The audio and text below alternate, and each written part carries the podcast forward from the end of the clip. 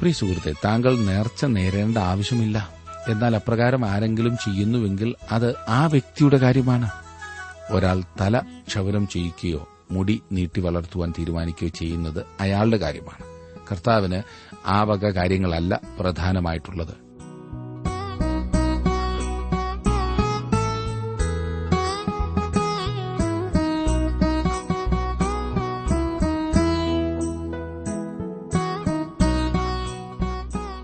Trans World radio ഇന്ത്യയുടെ ജീവസന്ദേശ വചന പഠന പരിപാടിയിലേക്ക് സ്വാഗതം.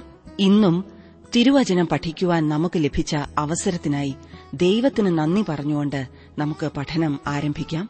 ബ്രദർ ജോർജ് ഫിലിപ്പ് പഠിപ്പിക്കുന്നു. ശ്രദ്ധിച്ചാലും.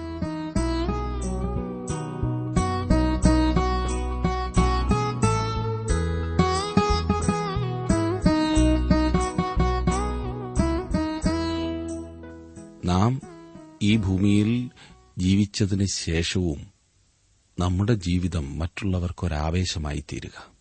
എത്രയോ ഉന്നതമായ ഒരു ലക്ഷ്യമാണ്. അപ്രകാരം ജീവിക്കുന്നതാണല്ലോ യഥാർത്ഥ ജീവിതം. ഇവിടെ എങ്ങനെയും ജീവിച്ചു.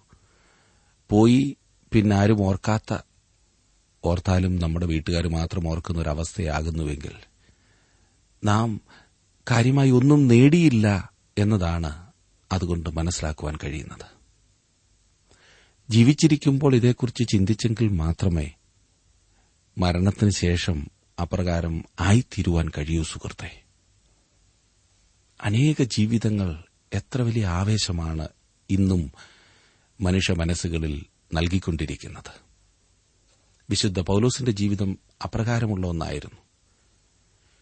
പ്രതിസന്ധികളെ തരണം ചെയ്യേണ്ടി വന്നപ്പോഴും തനിക്ക് മുൻപിൽ വച്ചിരുന്ന ലക്ഷ്യത്തിലേക്ക് നിരാശപ്പെടാതെ ഓടുന്ന മനുഷ്യൻ. അവന്റെ യാത്രയുടെ മൂന്നാമത്തെ ഘട്ടമാണ് നാം കണ്ടുകഴിഞ്ഞത്. വേറെ വിധത്തിൽ പറഞ്ഞാൽ മൂന്നാമത്തെ യാത്ര. ഒടുവിലായി അവൻ എഫസോസിൽ എത്തി.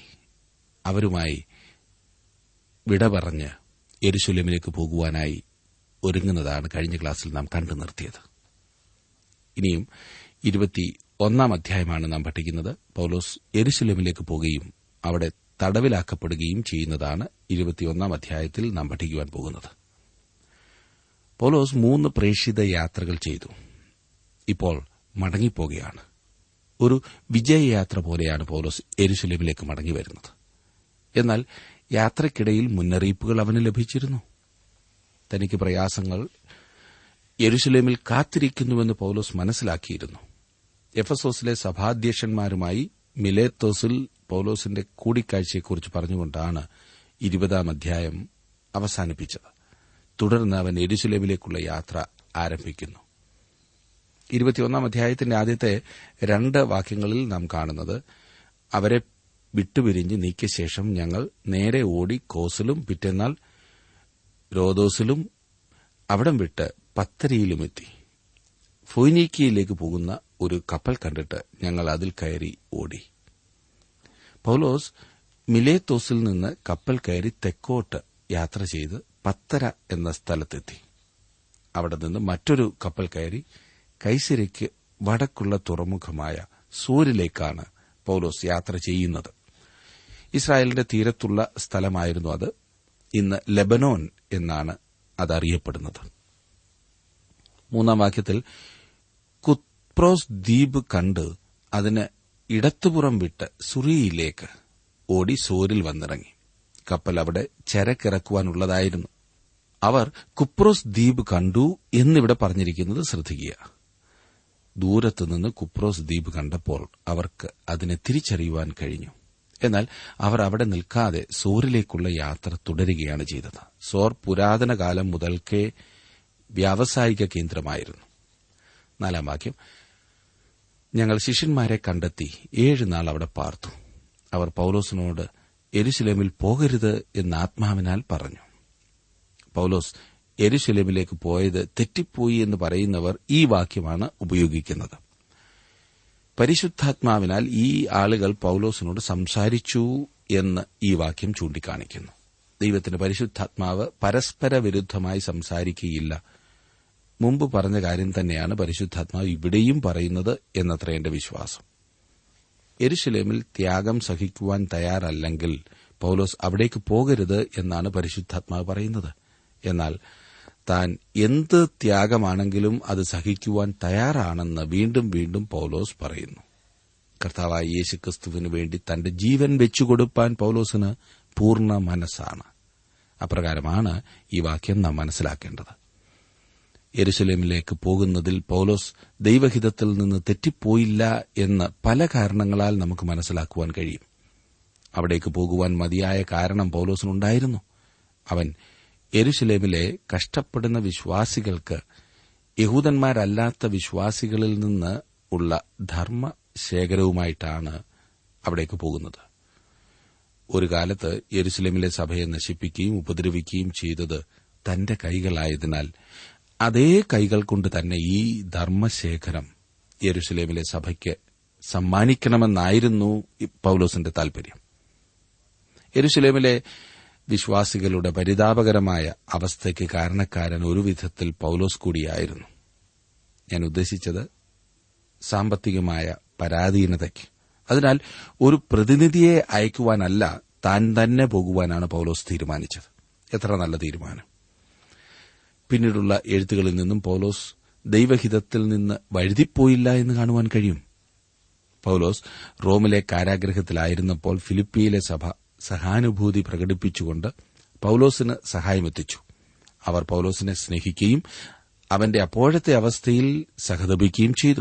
എന്നാൽ പൌലോസ് അവർക്ക് എഴുതിയത് ഇപ്രകാരമാണ് സഹോദരന്മാരെ എനിക്ക് ഭവിച്ചത് സുവിശേഷത്തിന്റെ അഭിവൃദ്ധിക്ക് കാരണമായി തീർന്നു എന്ന് നിങ്ങൾ അറിവാൻ ഞാൻ ഇച്ഛിക്കുന്നു. ഫിലിപ്പ് ലേഖനം ഒന്നാം അധ്യായത്തിന് പന്ത്രണ്ടാം വാക്യം. പൌലോസിന് സംഭവിച്ചത് യാതൊന്നും സുവിശേഷത്തിന്റെ പ്രചരണത്തിന് തടസ്സമായിരുന്നില്ല. അതിനാൽ അവൻ ദൈവഹിതപ്രകാരം തന്നെ ആയിരുന്നു പ്രവർത്തിച്ചിരുന്നത്. അതുമാത്രമല്ല പൌലോസിന്റെ മാനസാന്തരത്തിന് ശേഷം കർത്താവ് അനന്യാസിന് പ്രത്യക്ഷപ്പെടുകയും പൌലോസിന്റെ അടുത്തേക്ക് പോകുവാൻ കൽപ്പിക്കുകയും ചെയ്തു. അവൻ അനന്യാസിനോട് നീ പോക അവൻ എന്റെ നാമം ജാതികൾക്കും രാജാക്കന്മാർക്കും ഇസ്രായേൽ മക്കൾക്കും മുമ്പിൽ വഹിപ്പാൻ ഞാൻ തെരഞ്ഞെടുത്തിരിക്കുന്ന ഒരു പാത്രമാകുന്നു. എന്റെ നാമത്തിനു വേണ്ടി അവൻ എന്തെല്ലാം കഷ്ടം അനുഭവിക്കേണ്ടതാകുന്നു എന്ന് ഞാൻ അവനെ കാണിക്കും എന്ന് പറഞ്ഞു. അപ്പസ്വലപ്രവൃത്തികൾ ഒൻപതിന്റെ പതിനഞ്ചും പതിനാറും. അപ്പസ്വല പ്രവൃത്തികളുടെ പുസ്തകത്തിൽ പൌലോസ് ഇതേവരെയും രാജാക്കന്മാരുടെ മുൻപിൽ പ്രത്യക്ഷപ്പെട്ടതായി നാം കാണുകയുണ്ടായില്ല. എന്നാൽ അവൻ രാജാക്കന്മാരുടെ മുമ്പാകെ പോകേണ്ടത് ദൈവഹിതമായിരുന്നു എന്ന് നാം മനസ്സിലാക്കുന്നു. അവൻ അഗ്രിപ്പ രാജാവിന്റെ മുൻപിൽ സാക്ഷ്യം പറയും. അവൻ റോമിൽ നീറോ ചക്രവർത്തിയുടെ മുൻപാകെ നിൽക്കപ്പെട്ടു എന്ന് കരുതാവുന്നതത്രേ. കൈസരുടെ ഭവനക്കാരോട് അവൻ കർത്താവിനെ സാക്ഷിച്ചു. കാരണം ഫിലിപ്പ് ലേഖനം നാലാം അധ്യായത്തിന്റെ ഇരുപത്തിരണ്ടാം വാക്യത്തിൽ കൈസരുടെ അരമനയിലുള്ളവരും നിങ്ങളെ വന്ദനം ചെയ്യുന്നു എന്നെഴുതിയിട്ടുണ്ട്. ഫിലിപ്പ് ലേഖനം പൌലോസ് റോമിൽ തടവിലായിരുന്നപ്പോൾ എഴുതിയ ലേഖനമാണല്ലോ കാരാഗ്രഹ ലേഖനം. അവസാനമായി രണ്ട് തിമത്യോസ് നാലിന്റെ ഏഴിൽ പൌലോസ് ഇപ്രകാരം എഴുതിയിരിക്കുന്നു ഞാൻ എന്റെ ഓട്ടം തികച്ചു. ഇത് പൌലോസ് തന്റെ ജീവിതാന്ത്യത്തോടടുത്ത സമയത്ത് എഴുതിയതാണ്. ജീവിതത്തിൽ എപ്പോഴെങ്കിലും ദൈവഹിതത്തിൽ നിന്നും വഴുതിപ്പോയിരുന്നുവെങ്കിൽ പൌലോസ് ഇപ്രകാരം എഴുതുമായിരുന്നു എന്ന് ഞാൻ ചിന്തിക്കുന്നില്ല. അഞ്ചാം വാക്യം നോക്കിക്കാട്ടെ. അവിടുത്തെ താമസം കഴിഞ്ഞിട്ട് ഞങ്ങൾ വിട്ടുപോകുമ്പോൾ അവർ എല്ലാവരും സ്ത്രീകളും കുട്ടികളുമായി പട്ടണത്തിന് പുറത്തോളം ഞങ്ങളോടുകൂടെ വന്ന് കടൽക്കരയിൽ മുട്ടുകുത്തി പ്രാർത്ഥിച്ചു. തമ്മിൽ യാത്ര പറഞ്ഞിട്ട് ഞങ്ങൾ കപ്പൽ കയറി അവർ വീട്ടിലേക്ക് മടങ്ങിപ്പോയി. വളരെ മനോഹരമായ ഒരു കാര്യമാണ് പൌലോസ് ഇവിടെ ചെയ്തത്. കടൽക്കരയിൽ പൌലോസും കൂടെയുള്ള ആളുകളും മുട്ടുകുത്തി പ്രാർത്ഥിച്ചു. എവിടെയും ഏത് നിലയിലും പ്രാർത്ഥിക്കാമെങ്കിലും മുട്ടുകുത്തി പ്രാർത്ഥിക്കുന്നതാണ് ഏറ്റവും ഉത്തമം. യാത്ര ചെയ്യുമ്പോൾ നമുക്ക് പ്രാർത്ഥിക്കുവാൻ കഴിയും. എങ്കിലും സർവശക്തനായ ദൈവത്തിന്റെ മുൻപിൽ മുട്ടുകുത്തി പ്രാർത്ഥിക്കുന്നതാണ് ഏറ്റവും അനുയോജ്യം. എന്ന് കണ്ട് അങ്ങനെ കഠിന നിയമമൊന്നുമില്ല.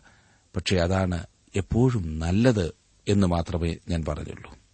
ആറും ഏഴും വാക്യങ്ങളിലേക്ക് വരുമ്പോൾ അവിടെ കാണുന്നത് കടൽക്കരയിൽ മുട്ടുകുത്തി പ്രാർത്ഥിച്ച് തമ്മിൽ യാത്ര പറഞ്ഞിട്ട് ഞങ്ങൾ കപ്പൽ കയറി. അവർ വീട്ടിലേക്ക് മടങ്ങിപ്പോയി. ഞങ്ങൾ സോർ വിട്ട് കപ്പലോട്ടം തികച്ച് പൊലേമയാസിൽ എത്തി സഹോദരന്മാരെ വന്ദനം ചെയ്ത് ഒരു ദിവസം അവരോടുകൂടെ പാർത്തു. എന്താണ് കൂടുതൽ ദിവസം പൌലോസ് അവിടെ പാർക്കാഞ്ഞത് എന്ന് പലപ്പോഴും ചിന്തിക്കാറുള്ള കാര്യമാണ്. അക്കാലത്ത് വിവിധ സ്ഥലങ്ങളിൽ പൌലോസിന് ലഭിച്ച സ്വീകരണങ്ങളും അവിടെയുള്ള വിശ്വാസികളുടെ സംഖ്യയും ശ്രദ്ധിക്കുക. റോമ സാമ്രാജ്യത്തിൽ ഒന്നാം നൂറ്റാണ്ടിന്റെ അന്ത്യത്തോടുകൂടി അനേക ലക്ഷം വിശ്വാസികൾ ഉണ്ടായിരിക്കാനിടയുണ്ട്. എത്ര മഹത്തായ ഒരു ശുശ്രൂഷയായിരുന്നു പൌലോസിന്റേത് എന്നോർക്കണം. അവൻ പോയിടത്തൊക്കെ ആത്മാക്കളെ നേടുവാൻ സാധിച്ചു. ഉന്നതമായി അനേകരെ നിത്യജീവന്റെ വഴികളിലേക്ക് കൊണ്ടുവരുവാൻ അവന് സാധിച്ചു. എട്ടാം വാക്യത്തിൽ കാണുന്നു പിറ്റന്നാൾ ഞങ്ങൾ പുറപ്പെട്ട് കൈസരിയിലെത്തി ഏഴുപേരിൽ ഒരുവനായ ഫിലിപ്പോസ് എന്ന സുവിശേഷകന്റെ വീട്ടിൽ ചെന്ന് അവനോടുകൂടെ പാർത്തു. തീരത്തുകൂടി പൌലോസ് ഓരോ സ്ഥലങ്ങൾ സന്ദർശിച്ചുകൊണ്ട് തെക്കോട്ട് യാത്ര ചെയ്യുകയാണ്. പൌലോസ് കാൽനടയായിട്ടായിരിക്കണമെന്ന് സഞ്ചരിച്ചത്. എത്ര അനുഗ്രഹീതമായ ഒരു ശുശ്രൂഷയായിരുന്നു പൌലോസ് നിർവഹിച്ചത്. അവന്റെ യാത്രക്കിടയിൽ കണ്ടുമുട്ടിയ ദൈവമക്കളെക്കുറിച്ച് ചിന്തിക്കുക. അവന് ലഭിച്ച അവസരങ്ങളും അവന്റെ ശുശ്രൂഷകളും ഉന്നതമായിരുന്നു. പലപ്പോഴും പല രംഗത്തും താങ്കൾ തനിയെ ആയിപ്പോകുന്നു എന്ന ഭയം താങ്കളെ അലട്ടാറുണ്ടോ സുഹൃത്തെ? അതൊരു തെറ്റായ ചിന്തയാണ്. ദൈവത്തെ ആത്മാർത്ഥമായി സ്നേഹിക്കുകയും സേവിക്കുകയും ചെയ്യുന്ന അനേകരെ നമുക്ക് കണ്ടെത്തുവാൻ കഴിയും. നമ്മുടെ സഹോദരന്മാരും സഹോദരിമാരും എത്ര എത്ര പേർ. ഒൻപതാം വാക്യം. അവന് അതായത് ഫിലിപ്പോസിന് കന്യകമാരും പ്രവചിക്കുന്നവരുമായ നാല് പുത്രിമാരുണ്ടായിരുന്നു.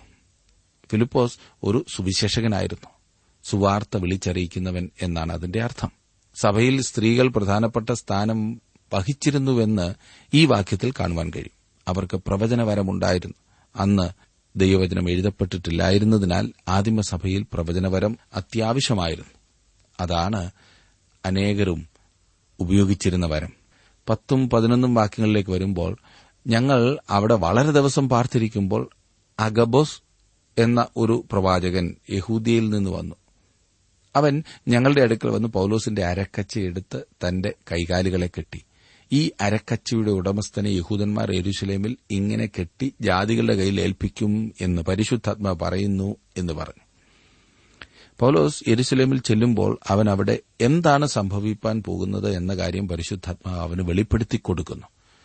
പൌലോസെ ഇതാണ് നീ അഭിമുഖിക്കുവാൻ പോകുന്നത്. അതിന് നീ തയ്യാറാണോ എന്ന് പരിശുദ്ധാത്മ പൌലോസിനോട് ചോദിക്കുന്നത് പോലെ തോന്നുന്നു. ദൈവം പൌലോസിനെ ഒരു കുരുക്കിൽപ്പെടുത്തി എന്ന് ചിന്തിക്കാനിടയാകരുത്.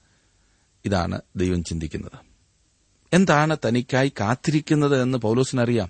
എന്നിട്ടും അവൻ പോകുവാൻ പൂർണമായി തയ്യാറായിരുന്നു.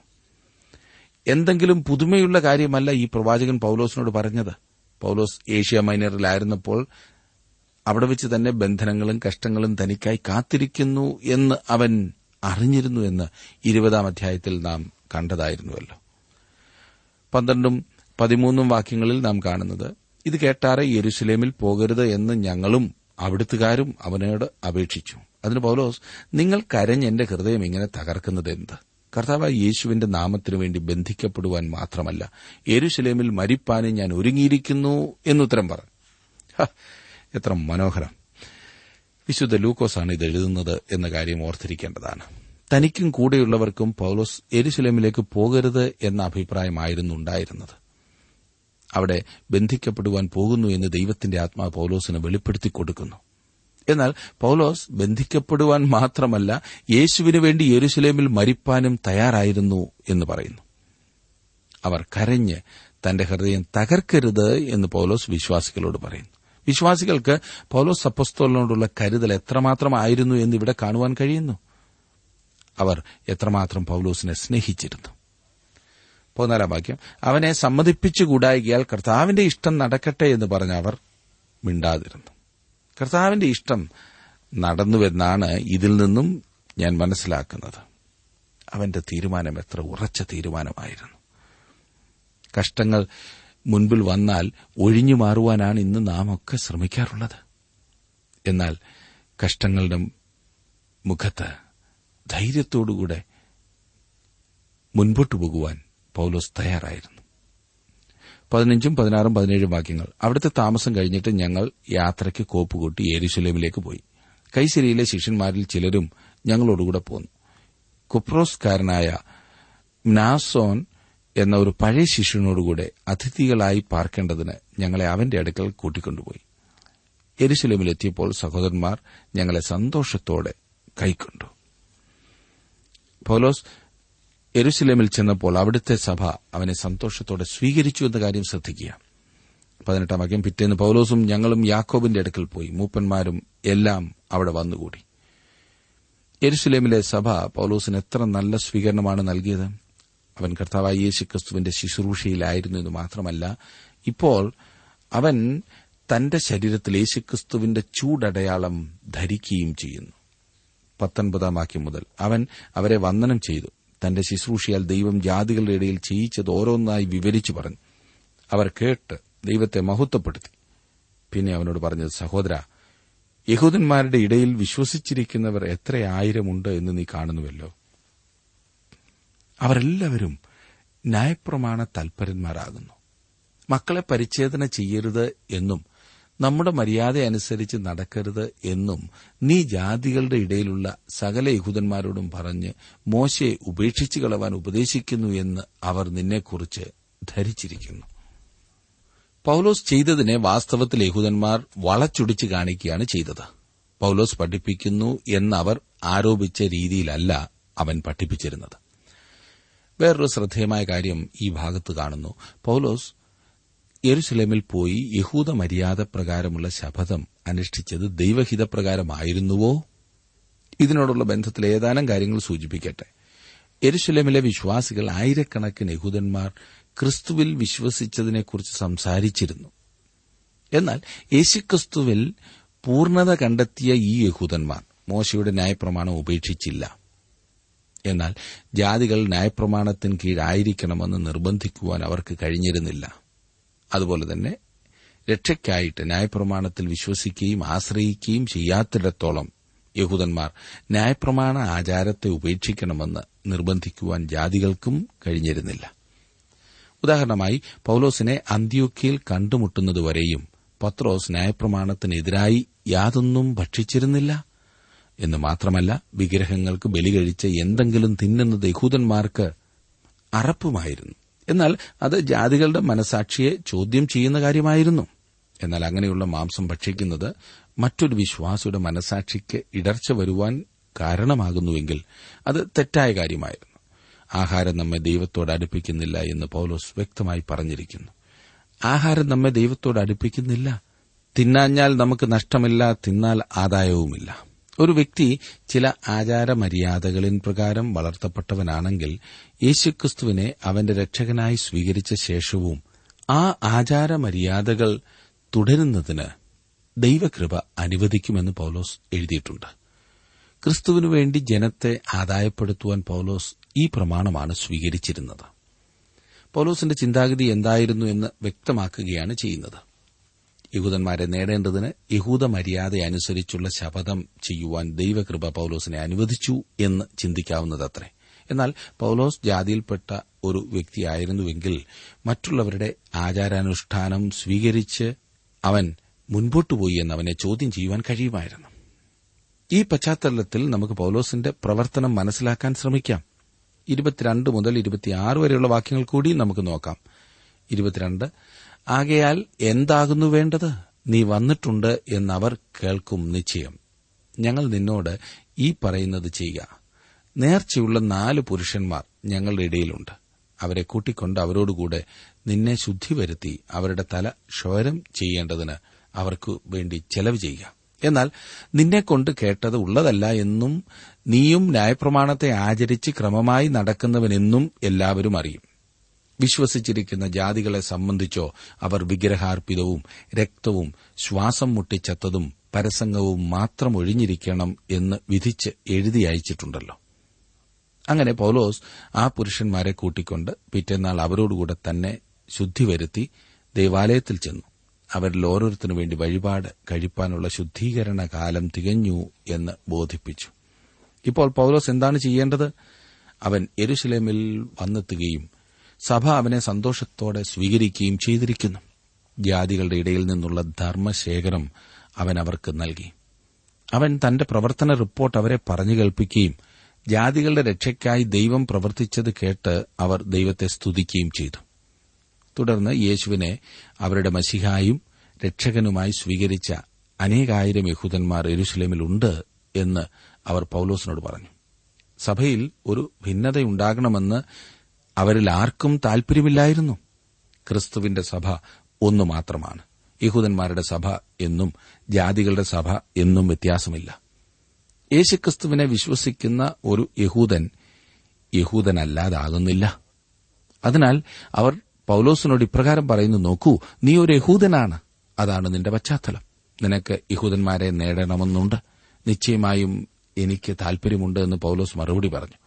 നീ ഒരു യഹൂദനായതിനാൽ നേർച്ച നേർന്ന ഈ നാല് യഹൂദന്മാരോടുകൂടെ പോകുവാൻ നിനക്ക് പ്രയാസമുണ്ടാകുകയില്ലല്ലോ അവർ തങ്ങളുടെ തല ക്ഷൗരം ചെയ്യിച്ച് ദേവാലയത്തിൽ പോകുകയാണ്. നീ അവരോടൊപ്പം പോകുമോ? അതിന് തീർച്ചയായും പോകാം എന്ന് പൌലോസ് ഉത്തരം കൊടുക്കുകയാണ് ചെയ്തത്. ഈ നേർച്ച പൌലോസ് കൽപ്പനപ്രകാരം ചെയ്തതല്ല പിന്നെയോ ഈ ആളുകളെ നേടേണ്ടതിനു വേണ്ടിയാണ് അവൻ അങ്ങനെ ചെയ്തത്. പ്രിയ സുഹൃത്തെ താങ്കൾ നേർച്ച നേരേണ്ട ആവശ്യമില്ല.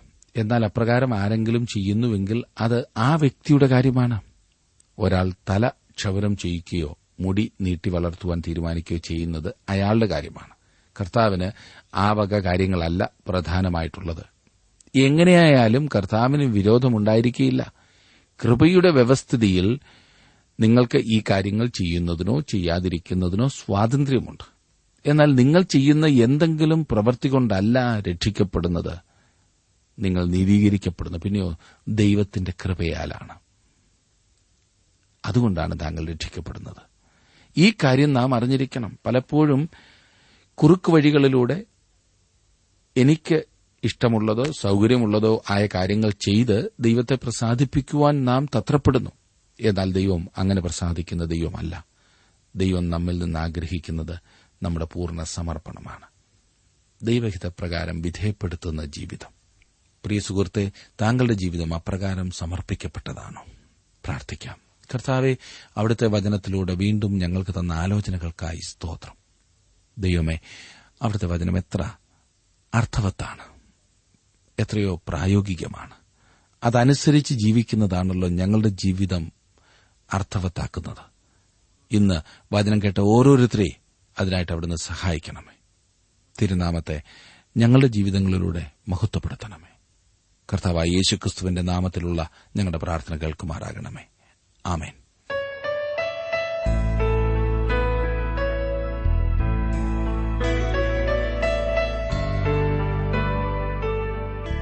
വിഷയവിഭജനം ആവശ്യമുള്ളവർ ഇന്ന് തന്നെ ഞങ്ങളുമായി ബന്ധപ്പെട്ടാലും കൂടാതെ ഓഡിയോ സി ഡി തയ്യാറാകുന്നുണ്ട്.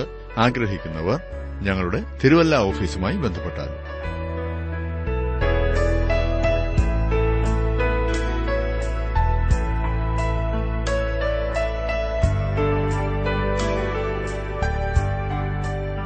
ഇന്നത്തെ പഠനം താങ്കൾക്ക് എങ്ങനെയാണ് പ്രയോജനപ്പെട്ടത് എന്നറിവാൻ ഞങ്ങൾ വളരെ ആഗ്രഹിക്കുന്നു. ഇന്ന് തന്നെ ഒരു കത്തെഴുതുക. എഴുതുമ്പോൾ താങ്കളുടെ സംശയങ്ങളും അഭിപ്രായങ്ങളും പ്രത്യേക പ്രാർത്ഥനാ വിഷയങ്ങളും എഴുതുക. ശ്രോതാക്കളുടെ കത്തുകളാണ് ഞങ്ങൾക്ക് ശുശ്രൂഷയിൽ ഉത്സാഹം തരുന്നത്. ഞങ്ങളുടെ വിലാസം Jeevasandesham post box number three Thiruvalla five Kerala. വിലാസം ഒരിക്കൽ കൂടി. ജീവസന്ദേശം പോസ്റ്റ് ബോക്സ് നമ്പർ മൂന്ന് തിരുവല്ല അഞ്ച് Keralam. Email I D Malayalam T T B at radio eight eight two dot com. ഞങ്ങളുമായി നേരിൽ സംസാരിക്കുവാൻ ആഗ്രഹിക്കുന്നവർ ഒൻപത് നാല് നാല് ഏഴ് ഏഴ് ആറ് ഏഴ് മൂന്ന് ഏഴ് എട്ട് nine four four seven seven six seven three seven eight എന്ന ഫോൺ നമ്പറിൽ ഉടനെ വിളിക്കുക. ഇന്റർനെറ്റിലും ഞങ്ങളുടെ പരിപാടി ലഭ്യമാണ്. Website radio eight eight two dot com.